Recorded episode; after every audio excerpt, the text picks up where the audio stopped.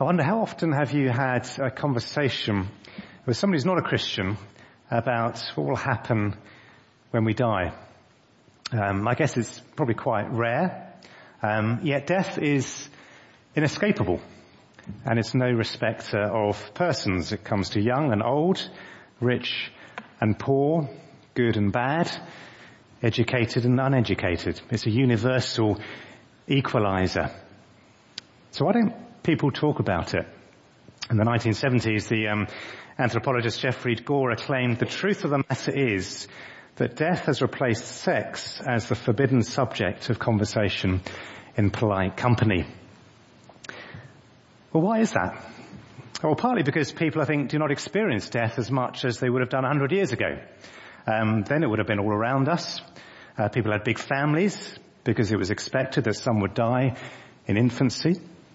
Men went to war, uh, never came back. Women died in childbirth, and not many people made it past middle age. Well, today, thanks to medical advancements, we all live much longer. And the average age at which someone now first experiences the death of someone close to them is 20. And because I think people are less exposed to it, they are in more denial of it.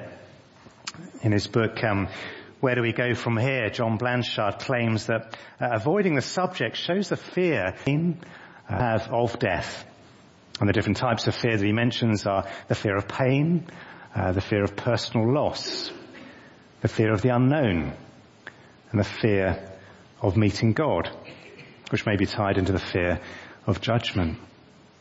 Some say, well, people do actually talk more about death these days.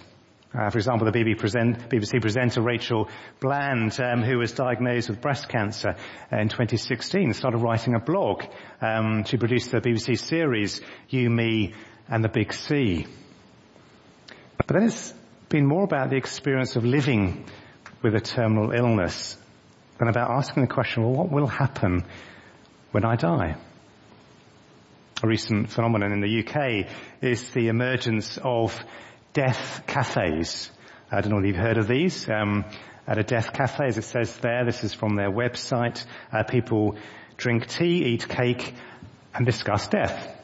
Um, they say our aim is to increase awareness of death to help people make the most of their finite lives. So again, it's acknowledging that we will one day die, and therefore we can live our lives more fully now. And in some ways that's not a bad thing. Um, but of course it doesn't address the most important thing, which is, well, what will happen when we do die? The Co-op Funeral Care uh, did a survey last year on the attitudes of British people to death, uh, which was called Making Peace with Death. But again, none of the questions addressed um, what do people think will happen when they die. So what do most people actually think will happen? According to a survey done by the BBC in 2017. Um, they asked these questions. Um, and I wonder if you uh, can guess what the responses were. So three responses. I believe that there is life after death. In, could be reincarnation, could be heaven, hell.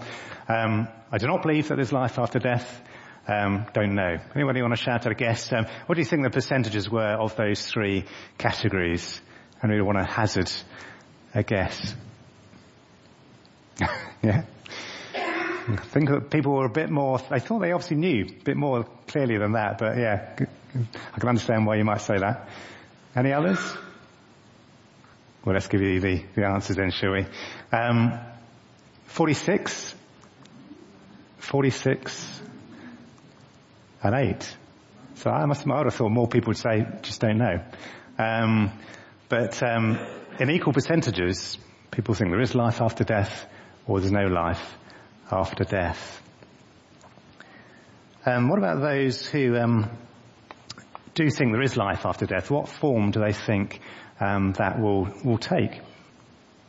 Reincarnation, starting a new life in a different uh, physical body or form after death. Another life where your soul lives on, uh, e.g., heaven or hell or other views, which there are many. Um, I'll put you out of your misery this time. These are the percentages. Um, 32% reincarnation, 65% another life, and 3% other views. Uh, you know, I've attend, attended or taken a number of funerals where there is a, a, vague hope that things will turn out well, even if the people aren't necessarily um, Christians. They do think there is a life after death um, where your soul lives on.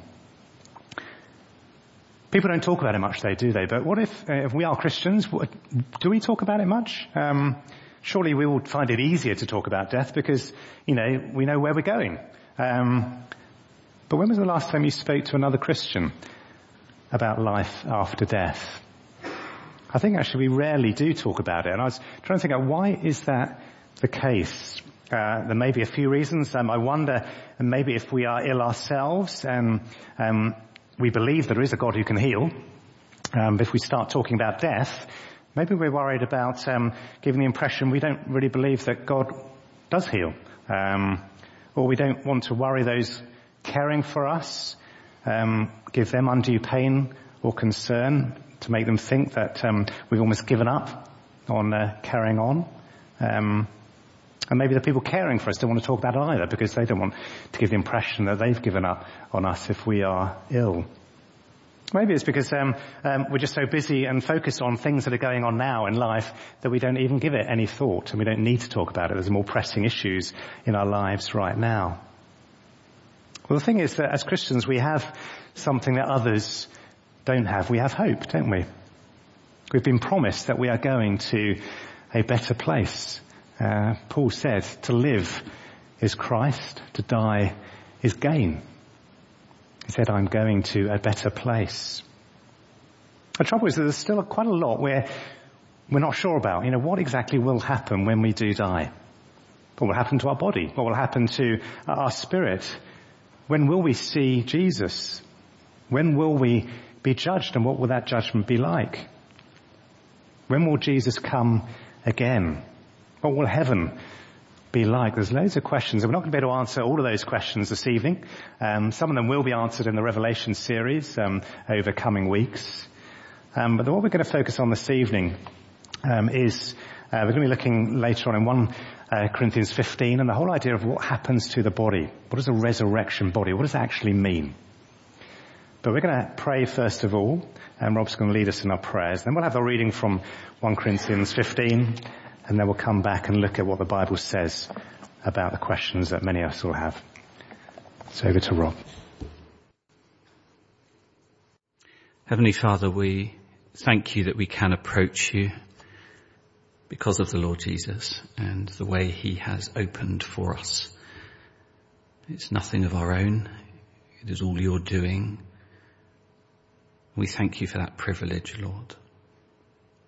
And Lord, tonight as we consider the subject of, of dying and death and what happens next, Lord, that can for many of us be a, uh, a thing that will bring to the surface either our fear or our sadness, our sense of loss, maybe a sense of loss of hope.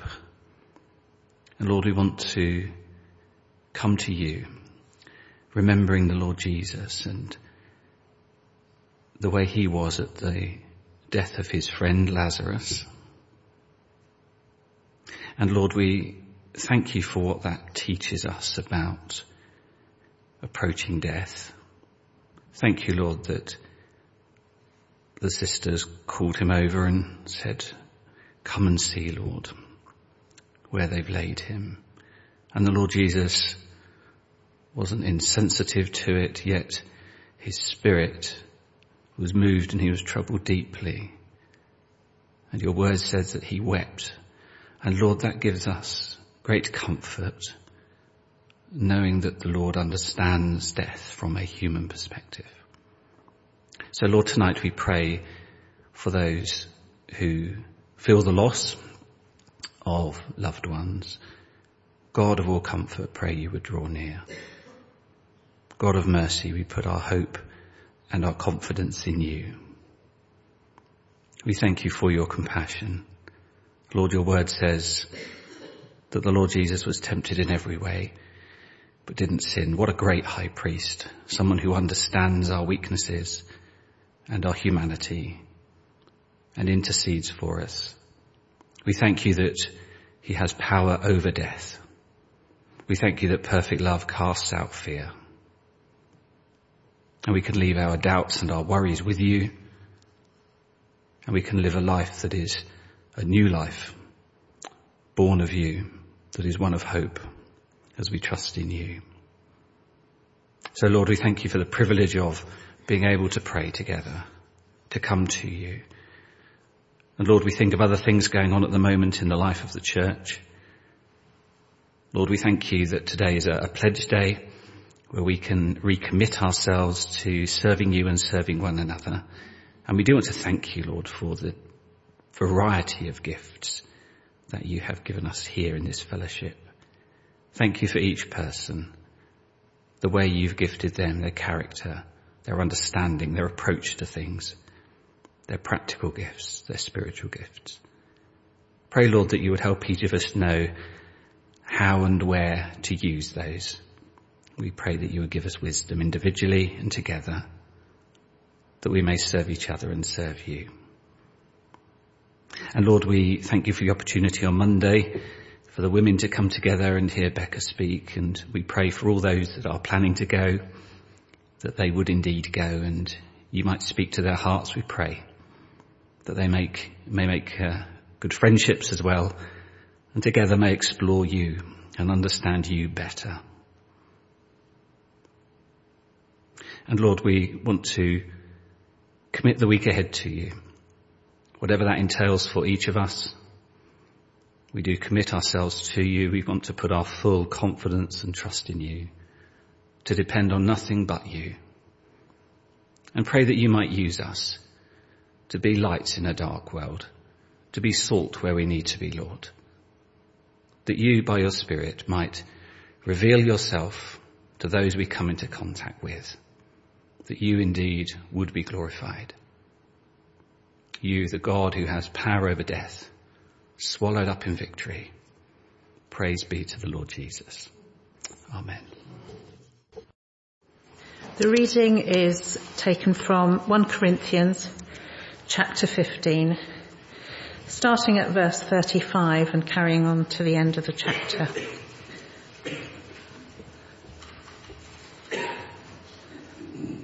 But someone will ask, how are the dead raised? With what kind of body will they come? How foolish. What you sow does not come from, come to life unless it dies. When you sow, you do not plant the body that will be, but just a seed, perhaps of wheat or of something else. But God gives it a body as he has determined, and to each kind of seed he gives its own body. Not all flesh is the same. People have one kind of flesh, animals have another, birds another, and fish another.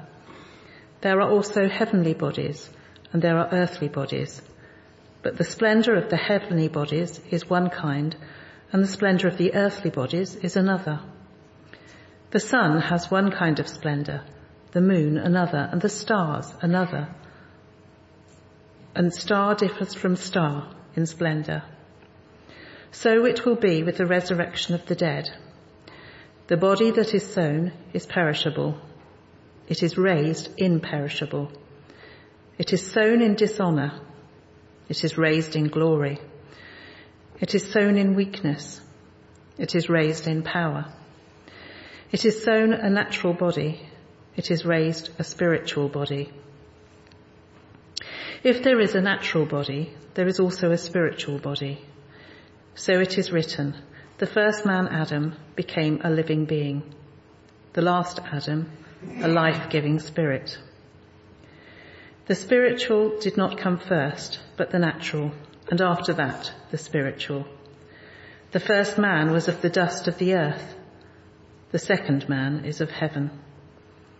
As was the earthly man, so are those who are of the earth, and as is the heavenly man, so also are those who are of heaven. And just as we have borne the image of the earthly man, so shall we bear the image of the heavenly man. I declare to you, brothers and sisters, that flesh and blood cannot inherit the kingdom of God, nor does the perishable inherit the imperishable. Listen, I tell you a mystery. We will not all sleep, but we will all be changed. In a flash, in the twinkling of an eye, at the last trumpet.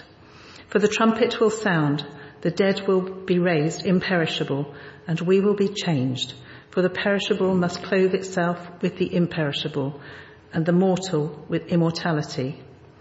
When the perishable has been clothed, clothed with the imperishable, and the mortal with immortality, then the saying that is written will come true. Death has been swallowed up in victory. Where, O death, is your victory? Where, O death, is your sting? The sting of death is sin, and the power of sin is the law. But thanks be to God, He gives us the victory through our Lord Jesus Christ. Therefore, my dear brothers and sisters, stand firm. Let nothing move you Always give yourselves fully to the work of the Lord, because you know that your labour in the Lord is not in vain. Thanks, Marion. Let's pray as we ask for the Lord's help to understand this, this passage together.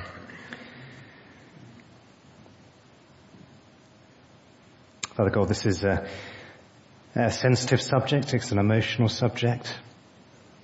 It's difficult to, to fully understand given our finite minds. And so we do ask for the help of your Spirit this evening, that He would help us to understand what this passage says, that we would have a greater idea of what will happen to us when we die.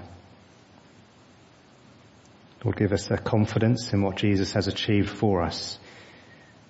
Give us a confidence in where we are going. And give us a joy, Lord, Give us an ability to talk about this with great hope and confidence. In Jesus' name, Amen. So the questions we're going to be looking at this evening, those questions are verse 35. How are the dead raised? And with what kind of body will they come? This comes after a long passage that explains because Jesus was raised from the dead, we too can have confidence that we will be raised from the dead. As it says in verse 21, for since death came through a man, the resurrection of the dead comes also through a man.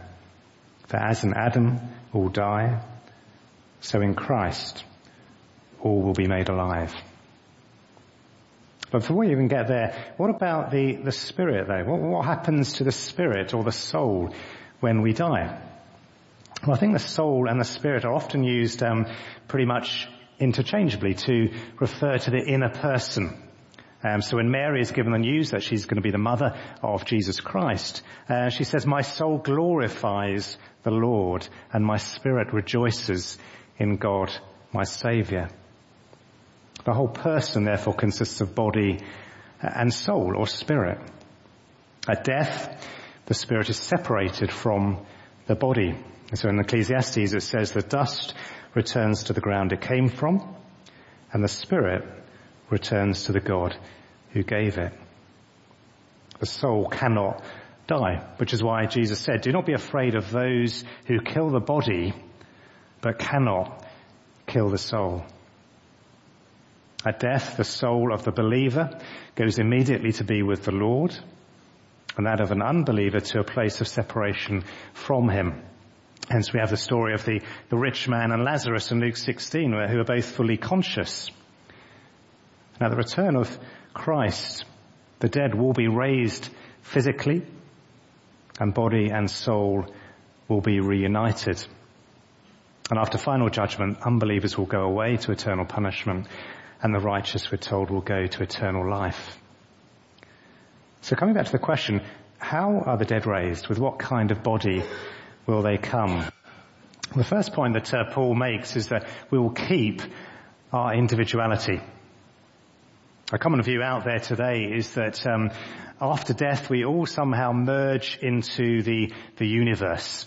Um, we were part of this whole thing of energy that goes on out there, which I find terribly depressing, um, because it means we, we therefore no longer exist as individuals. We just become part of the universe. But the Bible teaches us something quite different, doesn't it? The way Paul chooses to answer the question is first to emphasize that it's quite normal for something in God's creation to die before it comes to life again in a different form. It says there in verse 36, have a look. What you sow does not come to life unless it dies. When you sow, you do not plant the body that will be, but just a seed, perhaps of wheat or of something else. But God gives it a body as he has determined, and to each kind of seed, he gives its own body. You don't take a beautiful plant, um, cut it off, and plant it in the ground. If you took one of those uh, um, tulips now and planted it in the ground, it would just die, wouldn't it? No, you plant the seed, and what comes from that seed miraculously is a new plant that is similar to the old plant, because that's where it came from. But in order for that new plant to grow, the old plant had to die first. Never ceases to amaze me how plants will die off in the, um, in the autumn and, and the winter, and then come spring, they come back to life. And Paul uses this description to help the, the Corinthians understand the concept of the resurrection.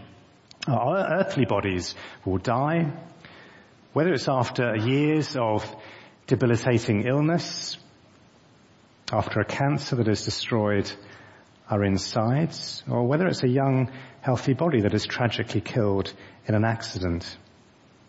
Either way, the body will die and the flesh will rot. We cannot enter the new earth with those bodies, but they will be the seed for our new resurrection bodies. In the same way that the plant has continuity with the seed from which it came, so it will be with our bodies. We're not told exactly what that continuity will be, but we will retain something of our individuality and personality. After all, you don't plant tulip bulbs and get daffodils. Unless, like me, you don't really know your bulbs. Um, once planted of what I thought were nice bluebells in a wooded area of the garden and was surprised to see a load of tulips grow up. There's continuity with the old bodies, the seed. And yet, God will give us new bodies of His choosing with their own distinctiveness. The body that the new plant has is the body that God has chosen for it, as it says in verse 38. To each kind of seed, He gives its own body. Not all flesh is the same. That's why Paul goes on to highlight the variety in creation difference between men and, and animals, fish, birds, between heavenly bodies and earthly bodies, between the different stars. Because we'll all be different, just as we're all different today. There's no limit to the variations that God can choose, just as there are billions of stars. God is able to arrange an infinite variety in mankind. Now, it does raise the question, well, will we recognize one another? in the kingdom to come? Well, the answer is yes. Um, I think because, uh, firstly, in his letter to the Thessalonians, Paul is giving them encouragement about those who have died. And he says, we believe that Jesus died and rose again. And so we believe that God will bring with Jesus those who have fallen asleep in him.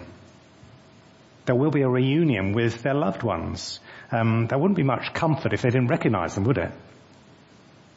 Likewise with the example of Jesus himself, who, who came back to life in a resurrection body, which was different from his, his earthly body.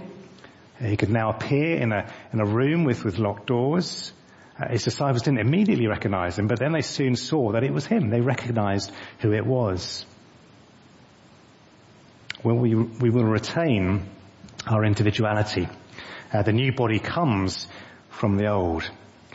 But the good news is that we will get better bodies. Um, that's a relief, you might think. Um, in what way will they be different? Well, four key me- differences are mentioned here in this passage in verses 42 to 44. The first of those is that the body that is sown is perishable, it is raised imperishable. We don't need to be told that our current bodies are perishable.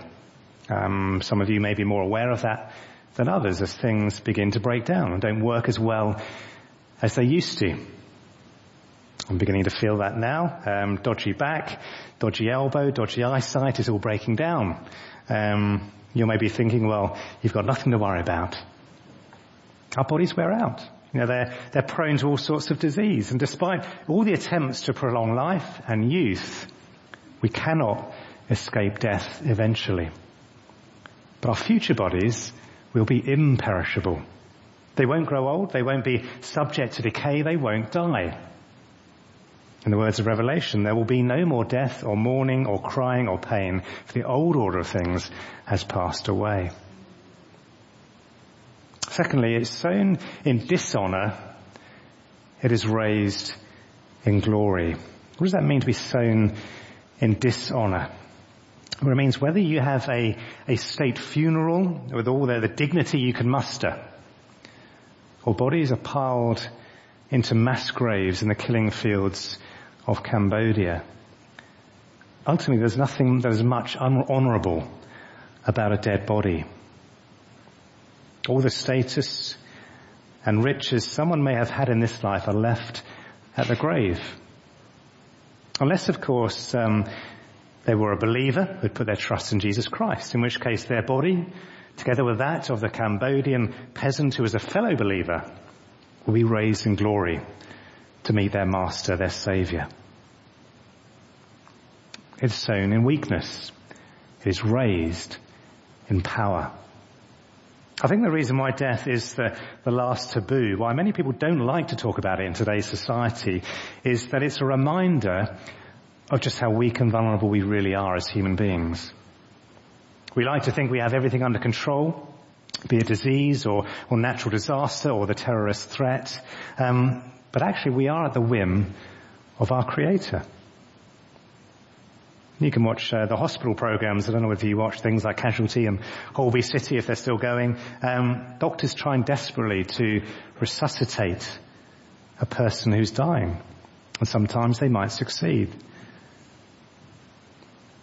But ultimately they won't because the body is weak. But the risen body is full of divine power, not human power, and it will be able to live forever. And fourthly, it is sown a natural body, it is raised a spiritual body. That's quite a hard one to really get your head around, isn't it? And because um, what exactly is a spiritual body? Surely that's a contradiction. Either you um, you have a spirit or a body. Uh, how do you have both? Will we have new bodies, or our spirit, spirits simply survive? Well, I think it might help if we carry on reading in verse um, 44. There it says, "If there is a natural body, there is also a spiritual body. So it is written, the first man, Adam, became a living being. The last Adam, a life-giving spirit. The spiritual did not come first, but the natural. And after that, the spiritual. The first man was of the dust of the earth. The second man is of heaven. When we are born again, the Holy Spirit comes to live within us. And so we become spiritual beings. But we still have our old sinful natural bodies. Um, in the life to come, when we experience the resurrection, we will no longer have those sinful bodies. We'll have a new body that is not tainted in any way by sin. And so we will be fully spiritual. Our new bodies will be physical bodies, but unsuited to the spiritual life, but suited to the spiritual life of the world to come. The natural body, on the other hand, was created for this world and will be of no use in the world to come. It is sown a natural body, it is raised a spiritual body. So we'll keep our individualities, we'll get better bodies, uh, but the question remains, who or what is it that makes that change possible? Is it something that everyone can look forward to? For we've just read in verse 45 that the first man, Adam, was created from the dust of the earth. Adam means from the, the earth. Back in Genesis 2, it says, the Lord God formed the man from the dust of the ground and breathed into his nostrils the breath of life, and the man became a living being.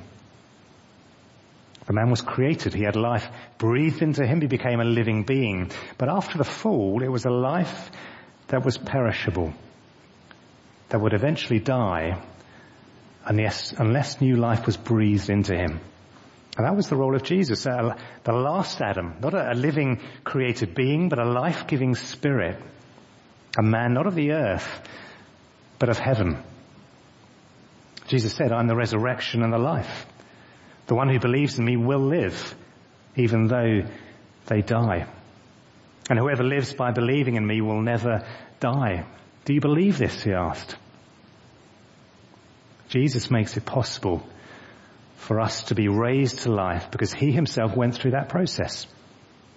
Having taken our punishment on the cross, having died as he had promised, he came back to life.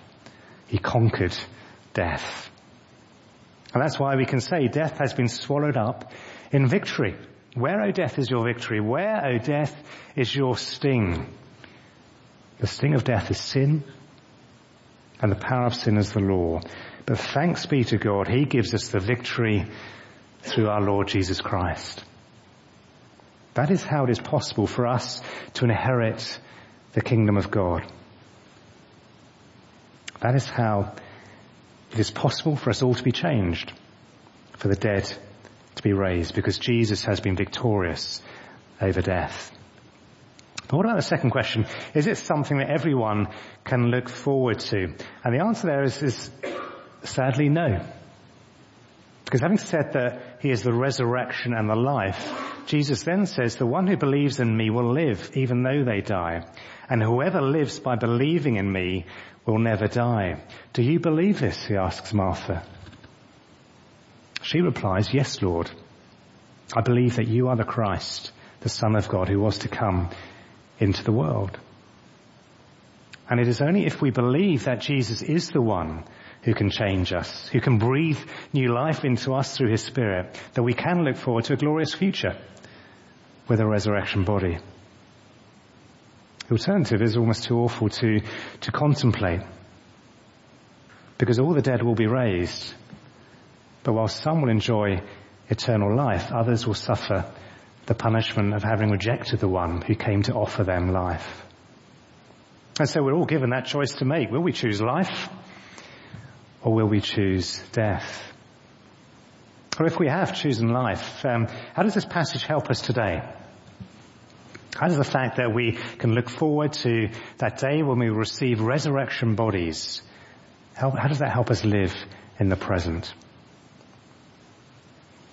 Well, going to the end of his explanation about the resurrection bodies and Jesus' victory over death, Paul concludes in verse 58 with these words, Therefore, my dear brothers and sisters, stand firm. Let nothing move you. Always give yourselves fully to the work of the Lord, because you know that your labor in the Lord is not in vain. Stand firm. There are many ways in which we can be tempted to not stand firm, um, to allow ourselves to be moved.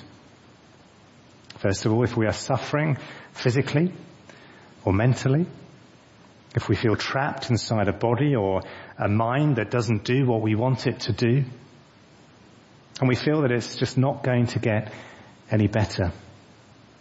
Yes, the doctors may be able to do something to keep it going for a while, but the aches, the pains are not going to go away.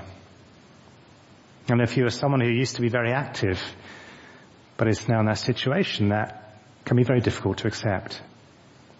But if we have the reassurance that our bodies and minds will get better, because we will one day receive new bodies and new minds, that is incredibly encouraging, isn't it? That in the eternal scheme of things, 10, 20 or even 30 years of physical and emotional pain and hardship may seem more bearable. And so if we fully appreciate what it means to have new bodies, new minds, the temptation to get depressed and frustrated and disillusioned with God may go away. Secondly, if we're struggling spiritually, we may be okay physically, but we're just struggling in our relationship with God. Our, our first love has gone. Our faith is, is not alive. Maybe because of the strain of living in a, in a material world that is so unspiritual. As we were hearing this morning, a world that seeks to, to suffocate what little spirituality we have left in us. We may be filled with anxiety. We may be worried about our own death. We're beginning to question ourselves whether God can really bring us to life again. Whether He will really give us a new body. It just seems so difficult to, to believe. Well, if that is you, then think again about the resurrection of Jesus. Turn back to those accounts of his resurrection in the Gospels. Examine the evidence because if Jesus can come back from the dead, and there's plenty of proof that he has, then there's no reason why we can't. Jesus is risen. Death has been swallowed up in victory. That is fundamental to our Christian faith. The risen Lord will return, and if God is firm in his plans and his promises, then we too can be confident of the future. Stand firm. And secondly, give yourselves fully to the work of the Lord. Why? Because you know that your labor in the Lord is not in vain. It's when we are confident of the future that we will inherit the kingdom of heaven that we can then devote our energies to making the most of our time in this world, knowing that we are storing up for ourselves an eternal reward. So even if you feel you are laboring on with no signs of, of gospel growth or fruit in the lives of those to whom you're, you're ministering, don't give up. Don't give up. We won't see the full results of the work that we have done until the age to come when the trumpet will sound. So keep on going. Sometimes God does give us encouragements and that is a, a great thing to pray for. That God will answer our prayers, not just for those for whom we are praying, but also for ourselves, that we'll be encouraged in our work, in our ministry. Sometimes we won't see any immediate result. But our work is not in vain because it has eternal value. If we trust in our victorious Saviour, we cannot lose. Nothing we can do for our victorious Lord will ever be in vain. So just keep in mind the sounding of the trumpet when Jesus will come, when he will gather his followers from all nations to be with him. Well, as we finish, don't allow society's view of God. All those people who think there is no life after we die and therefore just get on and make the most of this world. Make it a, a life that is just enjoying your own pleasure. Don't listen to those lies. Listen to the truth of the gospel. We don't know exactly what our bodies will be like. We can't fully comprehend them. But we've been given some promises here, haven't we, this evening? We know our bodies will be imperishable. We know they will be glorious. We know they'll be powerful. We know they will be spiritual. And may that truth draw us to Jesus Christ. May it encourage us maybe to put our faith in Him for the first time. May it reassure us in our faith. If we are worried about our own death, or if we're grieving the death of someone close to us, because death has been swallowed up in victory. Hallelujah. Let's pray.